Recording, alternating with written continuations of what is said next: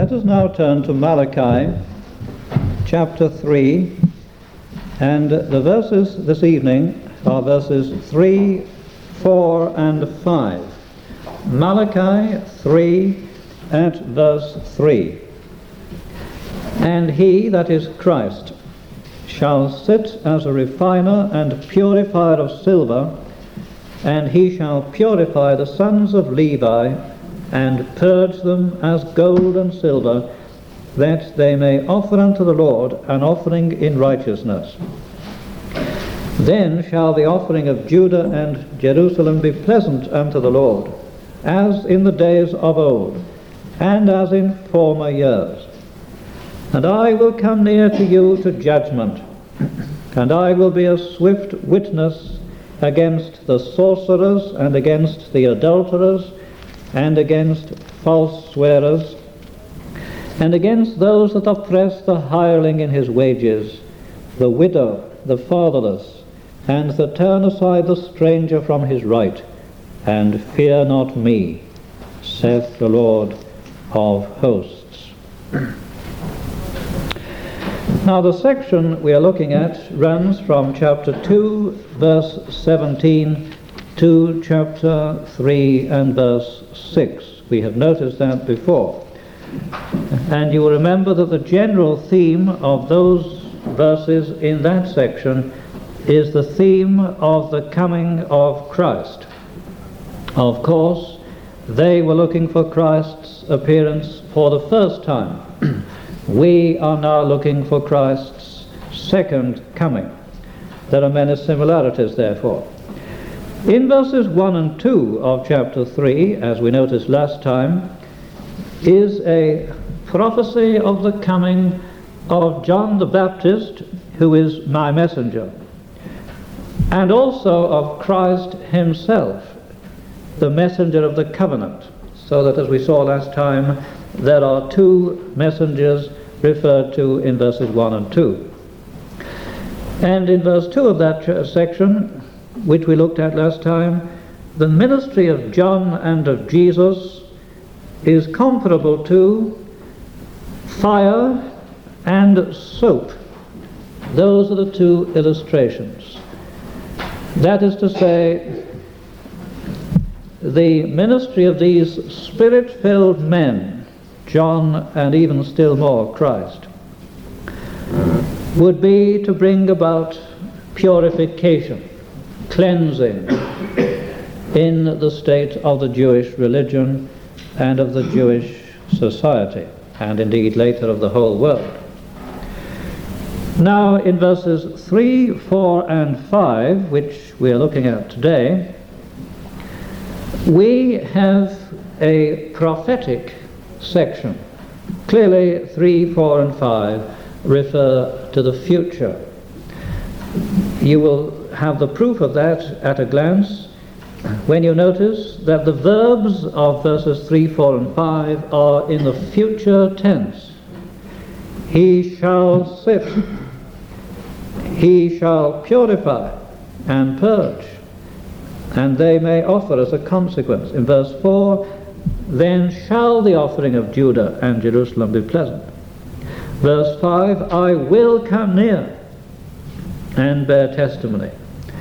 Clearly, then, this is prophetic. And it is not simply prophetic, but it describes the effect of the preaching of John and Jesus amongst the Jewish nation. And you'll see there that changes were to occur through their preaching. He shall sit as a refiner and purifier of silver. He shall purify the sons of Levi. And then in verse 4, this will affect the religion of the people. The offering of Judah and Jerusalem will be pleasant unto the Lord as in the days of old. And that again will have a further effect in verse 5 upon society. God will witness against these flagrant and glaring sins of society. So the theme of verses 3, 4, and 5 is the effect which would be brought about by the preaching of John and Jesus, particularly of Jesus. And uh, the Reformation, which would follow the revival under the preaching of Pentecost. So, what is in the focus of interest and of attention prophetically in verses 3, 4, and 5 is Christ, followed by the apostles and their tremendous spirit filled preaching, which would affect the whole state of society, beginning at the top with the sons of Levi and going right down to the common people with their outstanding and enormous sins. So, prophetically, that is what was in mind. But of course, we have here eternal principles. If this were not the case, then our interest in verses 3, 4, and 5 today would be simply historical. All we could get out of it would simply be to say that we have information here about what John and Jesus did. But of course, the principle is uh, that the preaching of spirit filled men is always the same in its leading features and in the changes it brings about. So, the theme for us, if you like, of this subject, the theme is revival and the reformation in society, which always accompanies it. But the revival is the work of God, and it is His work to raise up outstanding and spirit filled men. And the changes which the preaching of such men bring about are such as we have them described in verses 3, 4, and 5. There is never a revival, there is never outstanding, powerful, spiritual preaching, but there are accompanying changes of precisely the kind that we have given to us in 3, 4, and 5. So the references to Christ and to his Spirit and the change which they always bring about in the world, wherever there is this spiritual power accompanying the proclamation of the truth of God. Now I want to stop to make an observation. We today hear a great deal about the Holy Spirit. There is a tremendous interest today in the churches in the subject of the person and work of the Holy Spirit. And there are books about the Spirit, and there are conferences about the Spirit, and there are special prayer meetings for the Spirit. There are articles in Christian magazines about the Spirit, and there's talk about the Spirit. And there are some people who give the impression that because there is all this concentration of interest in the Spirit, we must already be witnessing a real revival, or at least some sort of real renewal. Now, that is a view which some people have, and that they become optimistic, therefore, about the state of affairs the, of the church in this country. Now, I want to be realistic, not pessimistic, and I want to say to you, I cannot share uh, that interpretation of the talk which is so current today in the world about the Holy Spirit.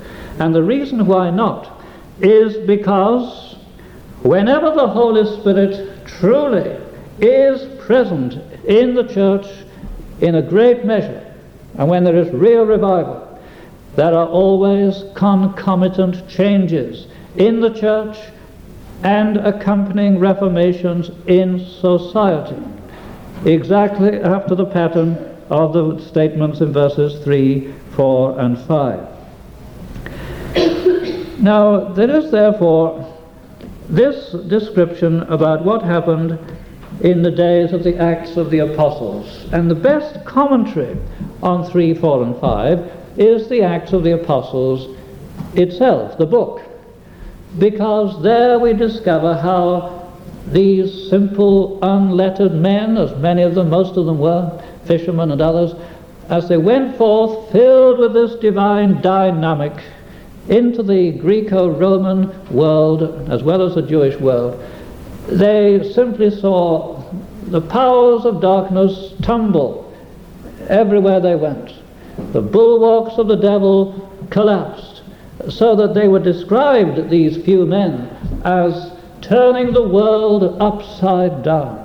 And society was simply staggered and alarmed uh, at the new dimensions of spiritual change which their preaching brought about. At Ephesus, we all well remember uh, how the silversmiths with their trade union became very concerned at losing business because so great was the effect of the word of God that Paul was preaching and his accompanying brethren. Uh, that idolatry was, as it were, being starved to death, and they saw that their wretched industry of producing these tiny trinkets or little souvenir goddesses uh, to shrines and images of Diana, uh, they were in danger of just vanishing altogether through the power of the truth of God. And so you remember in Acts 19, I think they staged this great demonstration. And they went into the theatre shouting, Great is Diana of the Ephesians. And they would have torn the apostles limb from limb had they been able to get at them. And this was because Christ was with these men and the Spirit was with them. And uh, the Christ was like a purifier of silver, refining and affecting the ministry, the church, and also society. Now, the same happened again exactly at the Protestant Reformation. God raised up Calvin and Luther and Knox Latimer, these outstanding men who were again spirit filled with this great energy and authority, and when they lifted up their testimony and expounded the Word of God, we see that uh, the medieval church and society and all the errors which had accumulated for a thousand years began to subside and to collapse under the power of the light and of the truth. And we got the same thing happening. Society was turned upside down by those men, comparatively few, you might say, uh, compared with the multitudes and the masses. And the same happens always. You may know of uh, perhaps a lesser known preacher in the 1920s in Northern Ireland, to which reference has been made, and rightly so, already tonight. W.P. Nicholson, again, was filled with power, we believe, when he preached to the Ulster masses in Belfast and elsewhere. And uh, in the 1920s, there was so much of the divine blessing attending his preaching that the people would come an hour or more before the meeting was due to begin. They would queue up, as they do today, to get into bingo halls and picture theatres and other places like that. And uh, such was the crush to get into the church that even to this day you can see where the stones which formed the gateposts were pushed aside with a milling crowds of people trying to get in to hear the word of God. And uh, so many people were converted and blessed and convicted amongst those that heard W.P. Nicholson uh, that Harland and Wolff, the shipbuilders, in Belfast, they had to open up a special yard to receive all the tools and all the spare parts which men who'd stolen and now repented brought back. They had no space to put them all. And uh, men were repenting and their consciences were aroused as never had been known before.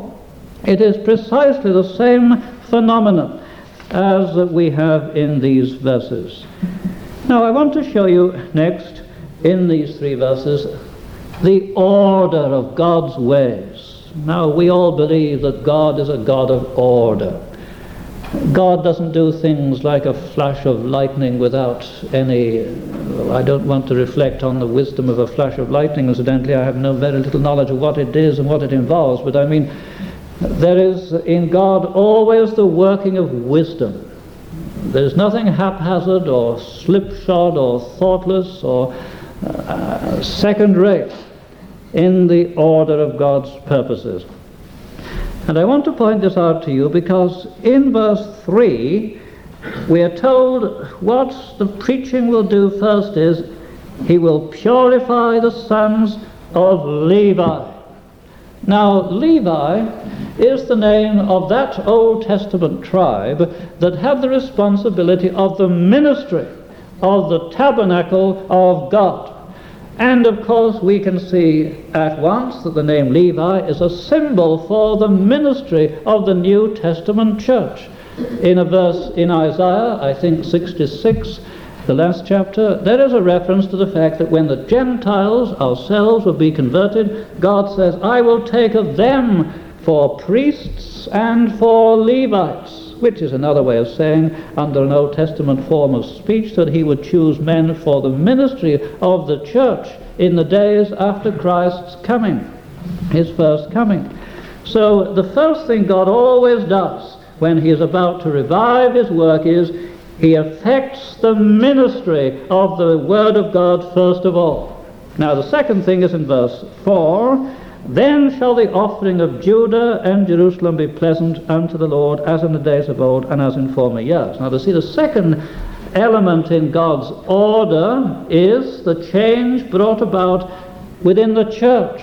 That is the reference to Judah and Jerusalem, their offering, their worship, their service their testimony, if you like.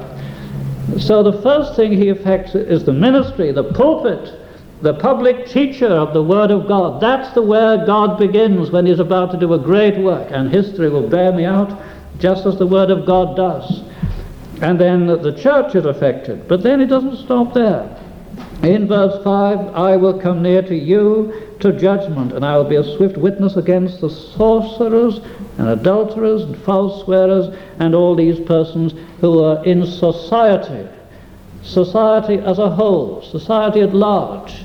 We can't imagine that the priests and Levites and Pharisees and Sadducees were precisely guilty of these particular sins, particularly sins of adultery and sins of sorcery and sins of fornication. They were moral men for the most part. They, were respectable and virtuous and upright men. Uh, they were men, indeed, in many cases, as we all very well know, who were not converted. They weren't godly men, but they were moral men. So the persons referred to in verse 5 are the wider sphere of society.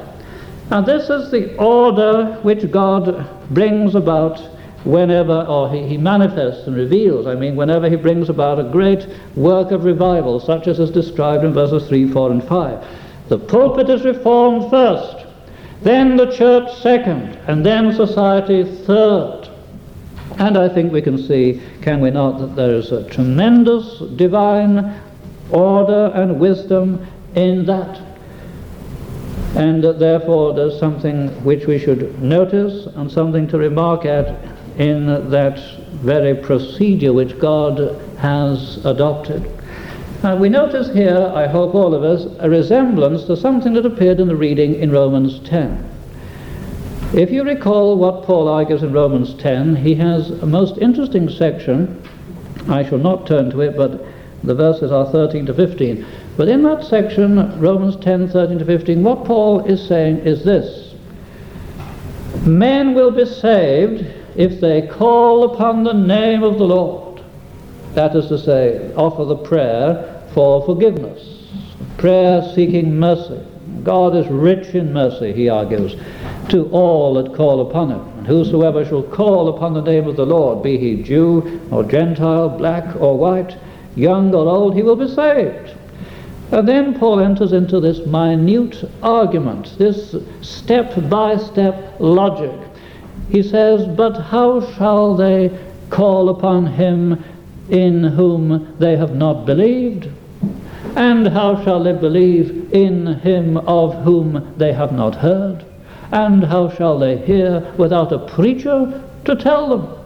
And how shall preachers go? I'm paraphrasing, but this is his thought. How shall a preacher go unless God sends him?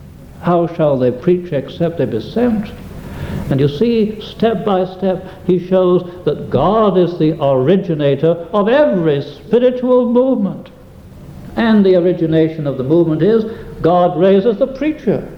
He sends them a David Livingstone into darkest Africa, or a William Carey into India, or a David Brainerd to the Red Indians, or John G. Paton to the New Hebrides, or whoever it is. And then the church, and then society. as it were, the circle widens of the sphere of divine influence. But it all begins when God sends the preacher.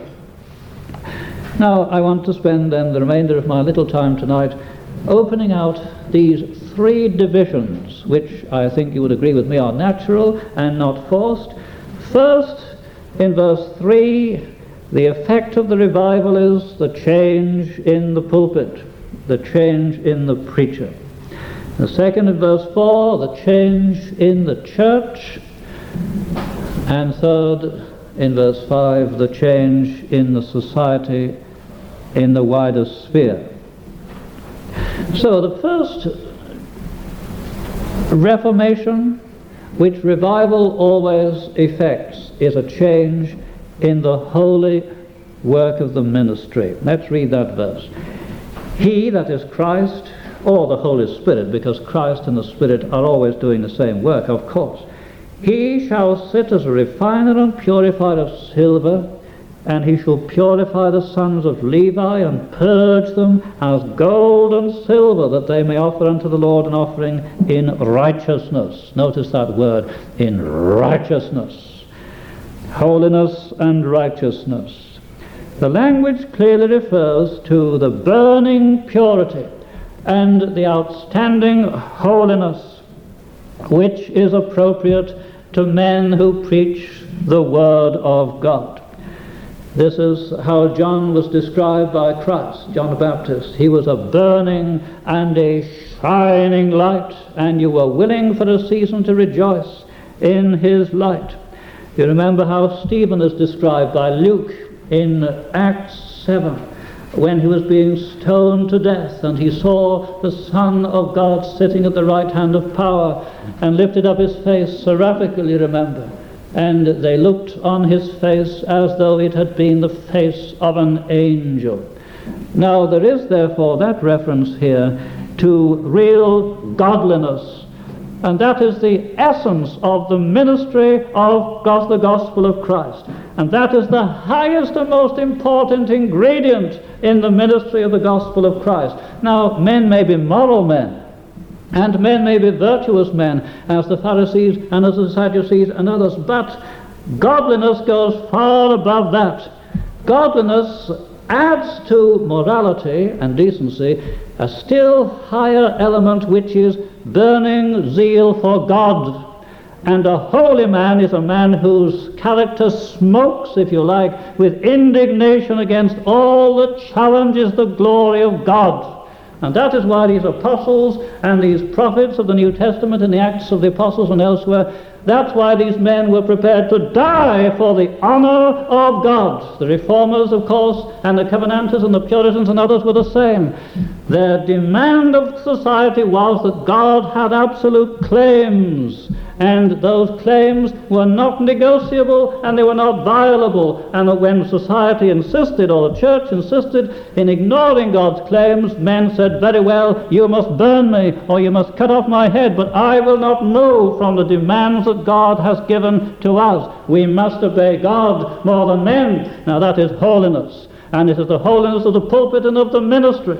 And it is the thing which is supremely important in the work of the ministry. More important than eloquence, more important than gifts, more important than learnedness or bookishness, although all of those things in their way are very important. Now you may remember a verse in 1 Corinthians 3 that goes like this, similar again to these very words in Malachi 3:3. Paul is referring to the ministry especially, and he said, Every man's work shall be made manifest, for the day will declare it. The day of judgment, of course, he means. Um, some men's work is like gold, silver, precious stones. Other men's work like wood, hay, and stubble. The fire will try every man's work to, know, to, to, to discover what is its true character and its true kind. Now, very interesting that reference. It could be, for all I know, uh, that Peter had this very verse at the back of his mind. Uh, not Peter, but Paul. I can't assert that, but it may be so, because it's interesting that he refers to the idea of purging and of purifying with fire, you see, just as the day of judgment will make manifest every preacher's work. So there is a similar suggestion in these very words here. Now, of course, I must make this observation and application. My dear friends, one reason why we do not regard, I do not regard this as a day of revival yet, though I long have prayed that it may become a day of revival, but one reason why I cannot believe that this day of revival has yet dawned is this where are men with their burning conviction? Where are men in the assemblies and courts of all the churches of our land who will say, Thus far wilt thou come, but no farther? I stake my life on this truth.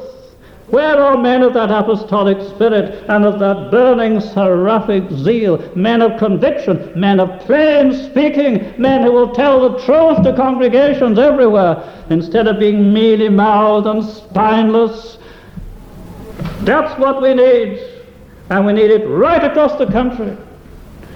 I heard today of a certain man, poor man, who is said to have murdered his mother, to have murdered his mother, and is being nominated to a certain congregation of a certain church, not all that very far from where we are in the south of Scotland.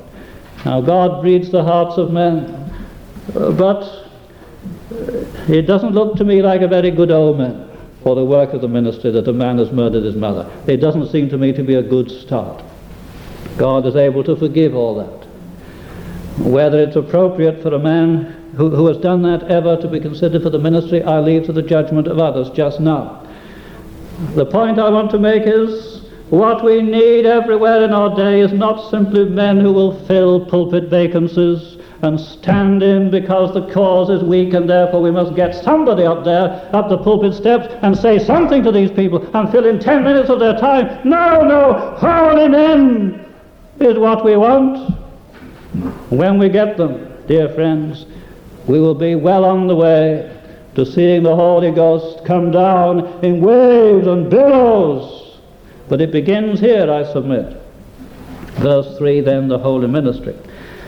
Now, verse 4 talks about the holy church.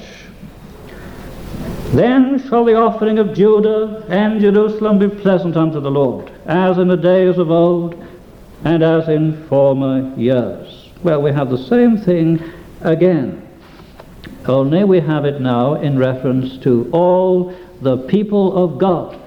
Judah and Jerusalem were the Old Testament names for the people of God, no longer simply the ministry. The ministry is not simply for its own sake. Men don't preach just in order to have an opportunity to, to say something to make themselves important in the eyes of others. They're not there for their own sake, they're there for the church. They're there to help men to heaven. They're there to make men holy and spiritual if, by the grace of God, men will listen to their preaching and teaching.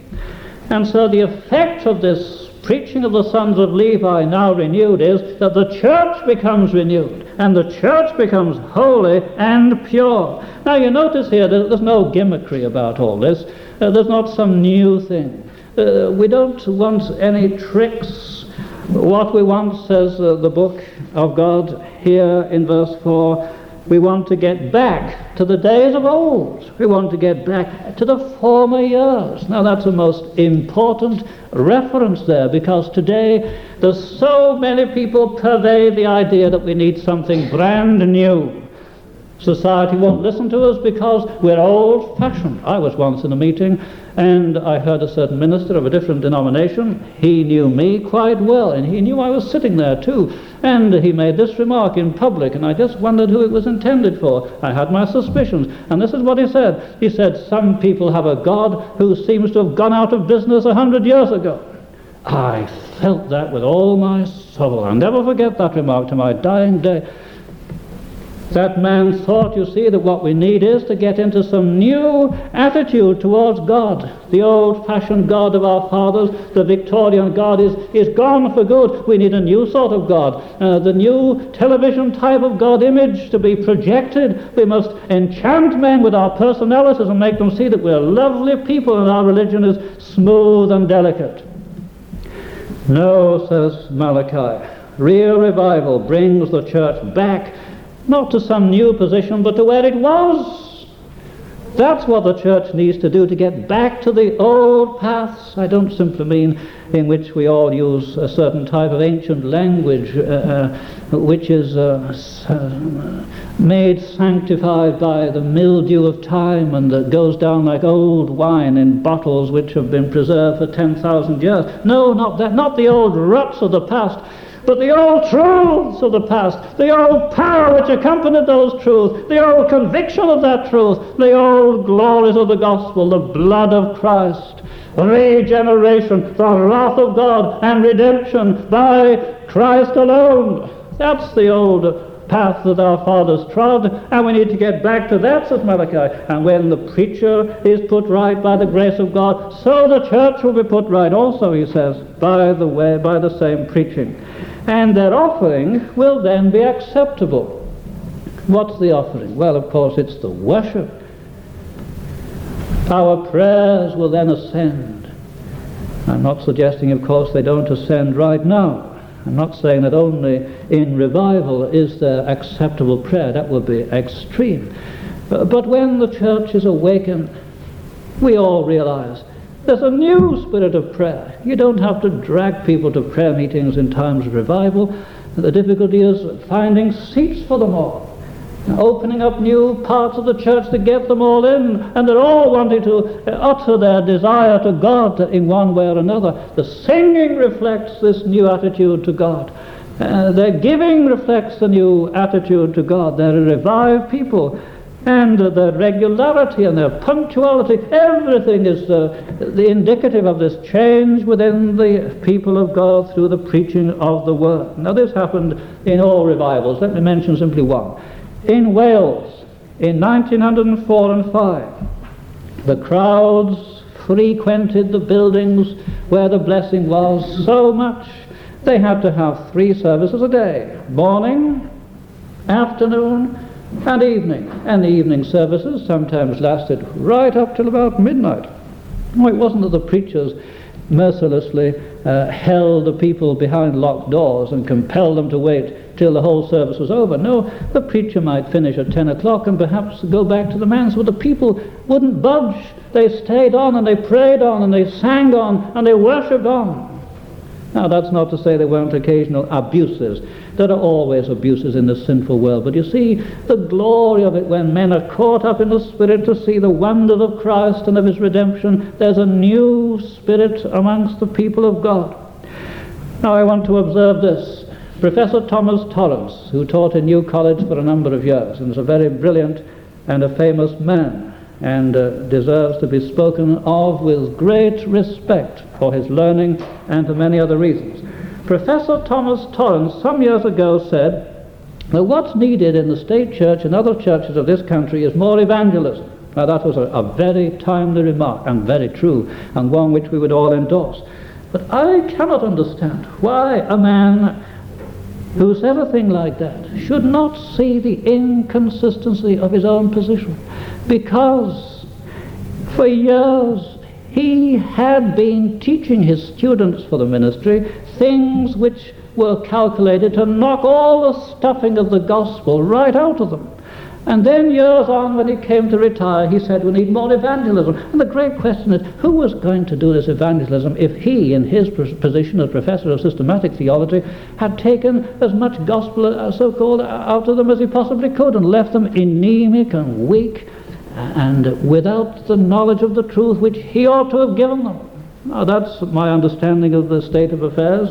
God forgive me if I'm being too severe, but that's as I see, that's as I read it and as I understand it. But you see, what's needed before you get holy churches is holy men who can preach to the people, and then the church is affected by and should be affected by what they hear.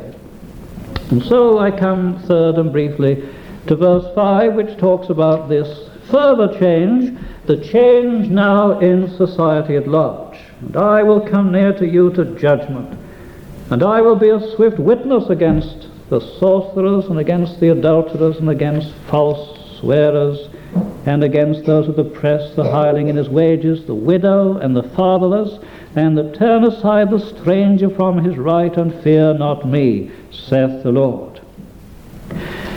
Now then, society is mainly unregenerate.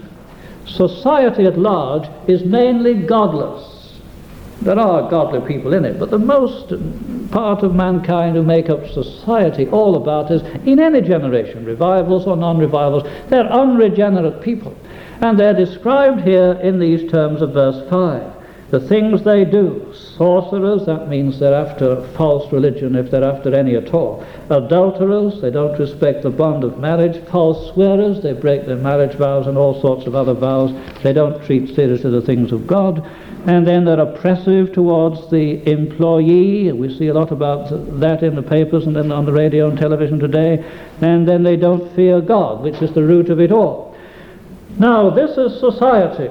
And what is being said here is that God or Christ or the Holy Spirit is going to come to society and is going to make a judgment about society and confront society and show society what it really is like. Now, I mustn't be lengthy, but as I wind up, let me put it to you like this Society is rotten, but it is more manifestly rotten in some generations than in others.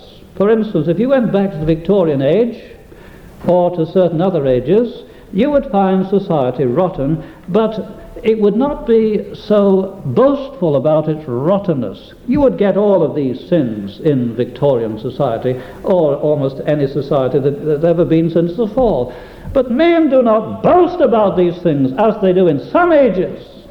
For instance, today, people are proud of their fornication and adultery, and people will parade their private lives, so called, before the whole world, film stars and others too, and they're glad that these things are happening, and they're boasting that they have the power to commit these things, and they revel and they glory in their very shame. Now, that is a sign that God has withdrawn from society, that He has given society over. That's the phrase Paul uses, remember, in, in Romans 1. Does he not say, God gave them up? God gave them over. God gave them over to the lusts of their own heart and gives a tremendous catalogue of all the sins of that perverted Roman and Greek society. Sins which we couldn't even talk about in the setting in which we now are, or perhaps any other society for that matter, uh, without a sense of blushing and of shame. Depravity, foulness. Men were filled with fornication, adultery, lust, murder, godlessness, disobedient to parents, the whole lot. It's our modern society writ large in the book of Romans and chapter 1. Now, this is what God says here in Malachi. When revival comes, God becomes a witness in society against the lusts of society. I will come near to you to judgment. What does this mean? Well, in simple language, it means that God will make wicked men see that they are wicked.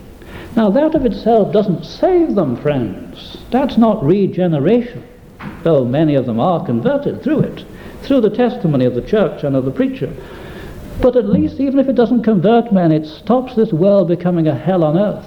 And what always happens in revival again is when the ministry is revived, and the church revived, society feels the impact of that.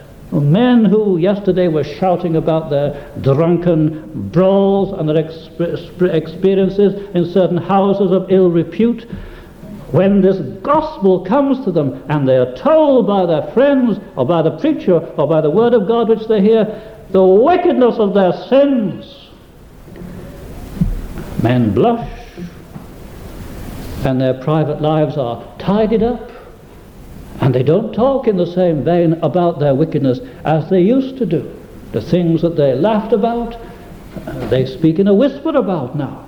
Sin becomes ashamed to open its mouth.